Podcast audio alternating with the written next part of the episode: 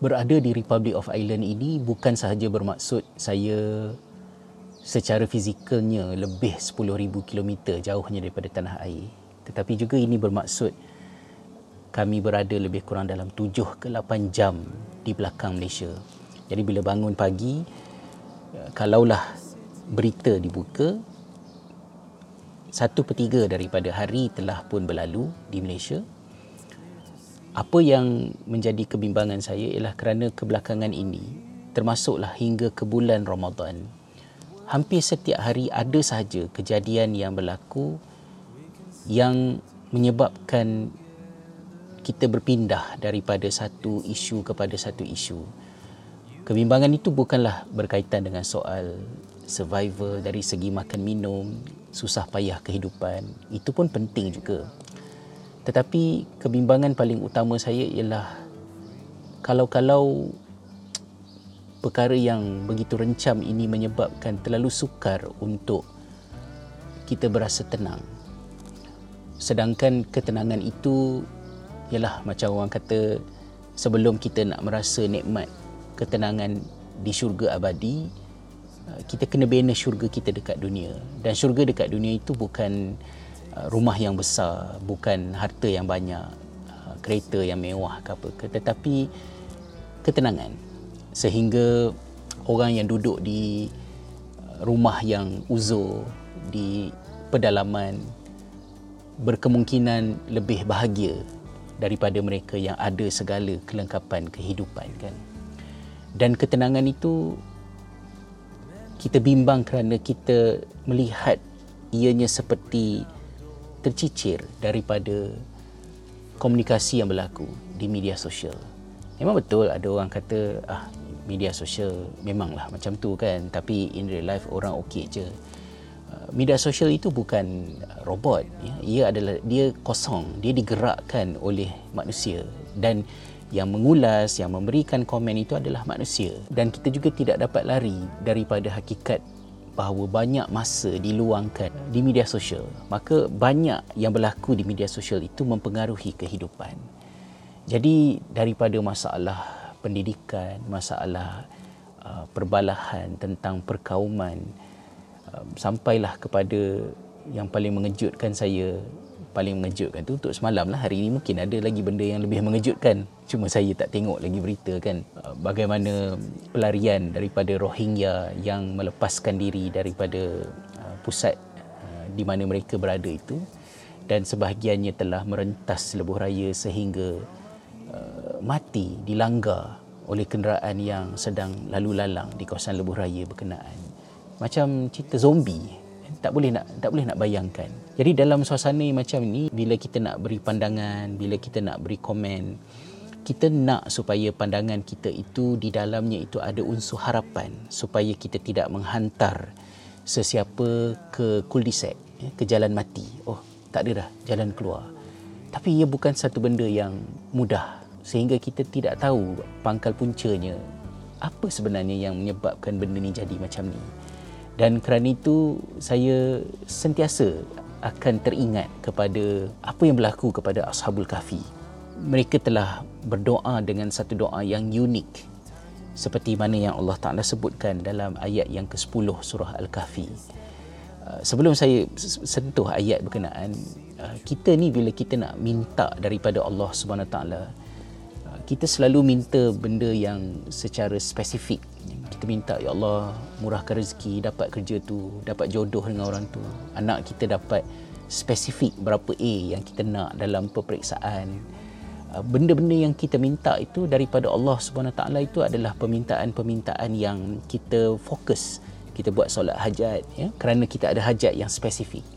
Tapi sometimes kita juga kena akur bahawa kita mungkin tidak tahu sebenarnya apa yang kita perlu dalam hidup ini dan akhirnya bila kita berdoa tu kita doa fokus kita ialah kepada hajat spesifik yang kita minta. Tapi kita tak fokus kepada doa yang paling sebenarnya penting untuk kita minta daripada Allah dengan sepenuh hati. Di hujungnya itu bila kita kata rabbana atina fid dunya hasanah ya wa fil akhirati hasanah wa qina azabannar ya, wahai tuhan kami kurniakanlah kepada kami kebaikan bagi kehidupan kami di dunia dan kebaikan bagi kehidupan kami di akhirat dan selamatkanlah kami daripada siksaan api neraka.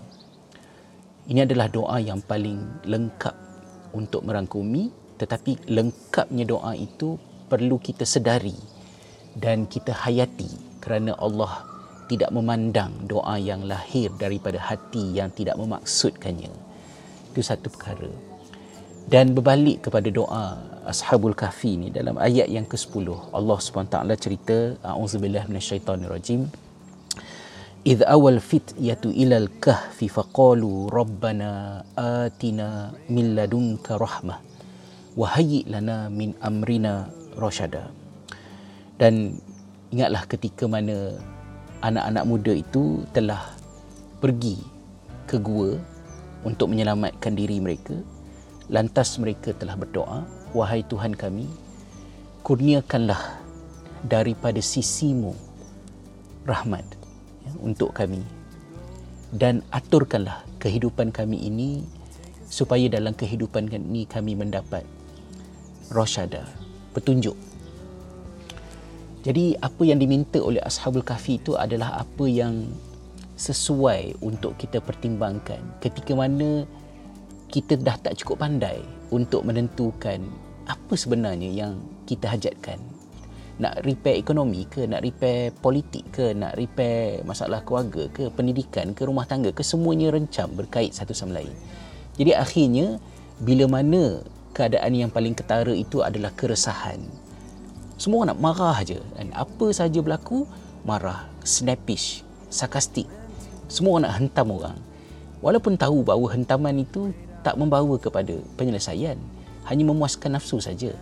Dan Ramadan pun macam tidak ada apa-apa makna pada mengawal kita daripada bercakap. Sedangkan daripada sekolah kita dah tahu dah bahawa Ramadan ini juga termasuk di dalamnya adalah urusan menahan mulut dan juga tangan ketika menulis komunikasi kita daripada mengeluarkan perkara-perkara yang keji, lara, uh, kemarahan ya it's about kita containing ourselves kita kita mengawal diri kita. Itu yang Ramadan nakkan.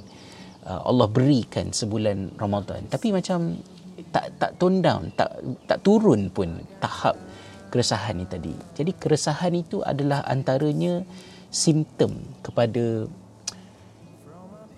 tiadanya rahmat, hilangnya rahmat ataupun tertangguhnya rahmat. Maka mungkin itu yang kita kena berikan perhatian. Dan bila Ashabul Kahfi minta daripada Allah supaya Allah kurniakan dari sisinya iaitu sesuatu yang sangat istimewa. Dia adalah sesuatu yang sangat eksklusif, istimewa yang Allah berikan iaitulah kita minta rahmat. Sebab bila rahmat itu ada, kita duduk dalam perigi macam Nabi Yusuf, tenang.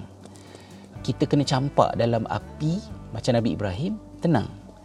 Kita berada dalam perut ikan, kegelapan macam Nabi Yunus, tenang. Kita duduk dalam gua sur macam Nabi Muhammad SAW dan juga Abu Bakar As-Siddiq radhiyallahu anhu, tenang. Sehingga uh, Said Qutub dalam mengulas tentang kisah Ashabul Kahfi ini, bagaimana Said Qutub menyatakan bahawa mereka ini Allah selamatkan mereka dengan mengeluarkan mereka daripada dunia yang sempit kepada gua yang luas. Patutnya gua yang sempit, dunia yang luas. Tetapi luas dan sempit itu ada kaitan dengan rahmat Allah SWT. Dan apabila rahmat itu ada, rumah sengit ke apa ke, bahagia. Tapi kalau rumah cantik, rumah elok, tapi kalau tak ada rahmat daripada Allah SWT, duduk kat dalam tu tak tenteram asyik nak gaduh saja. Dan rahmat ini kita tak boleh panggil orang masjid datang supaya bawa rahmat ke rumah kita semata-mata. Kita sebagai tuan rumah ni yang kena berusaha untuk mendapatkannya kan. Jadi kita kena buatlah benda-benda yang membolehkan rahmat Allah itu datang. Kita jaga makan minum kita daripada benda yang haram. Kita tidak menganiaya orang tidak bertengkar, jawab berjawab, sakit menyakiti satu sama lain. Itu adalah benda-benda yang di dalam dalil-dalil yang pelbagai menjelaskan bagaimana manusia boleh jauh daripada rahmat Allah, doanya tidak dimakbulkan. Kita kena repair benda itu. Jadi kalau kita ada masalah, bila kita maki dalam komen kita kita hilang satu qualification untuk doa kita makbul kita ada hajat tapi doa kita Allah tak pandang kerana kita lost the qualification bila kita buat benda tu. So it doesn't make sense. Patutnya bila ada masalah masalah tu menyebabkan kita makin dekat dengan Allah. Tapi makin banyak masalah kita makin jauh daripada Allah Taala. Ini sangat berbahaya dan bagi ashabul kahfi bila mereka meminta rahmat daripada Allah SWT rahmat itu hadir dalam bentuk yang tidak disangka-sangka. Ya Allah berikan kepada mereka tidur. Mereka ditidurkan lebih daripada 300 tahun. Dan bagaimanakah tidur boleh menjadi rahmat? Satu benda yang sangat unik lah. Tapi saya teringat dalam hadis uh, riwayat At-Tabrani bagaimana Nabi SAW ketika menganjurkan kepada kita menggesa kita supaya melakukan qailulah ya power nap tidur sekejap ya, pada tengah hari itu. Uh, dan Rasulullah kata ber, berkailulah lah kamu kerana sesungguhnya syaitan itu tidak berkailulah. Dan tidak berkailulah itu maksudnya tidak berehat. Jadi ciri syaitan itu ialah tak pernah berhenti daripada buat kerja dia kerja jahat lah. dan kita pula sebagai manusia pada menyalahi tabiat syaitan itu antaranya adalah dengan berhenti sejenak. Tidur sekejap. Jadi mungkin daripada kebejatan pelbagai isu yang ada dalam masyarakat pada hari ini, langkah yang diperlukan bukan semua benda nak jawab. Semua benda nak perjuangkan, quote unquote. Tapi mungkin yang kita perlukan adalah tidur. Tidur dalam dikata tidur sekejap untuk kukuhkan diri. Diamkan sekejap. Tenangkan hati. Dalam 10 hari yang terakhir, 10 malam yang terakhir di bulan Ramadan ini, cubalah kita gunakan peluang ini untuk kita berhenti sekejap, berehat. Kerana syaitan tak pernah berehat. Wallahu a'lam.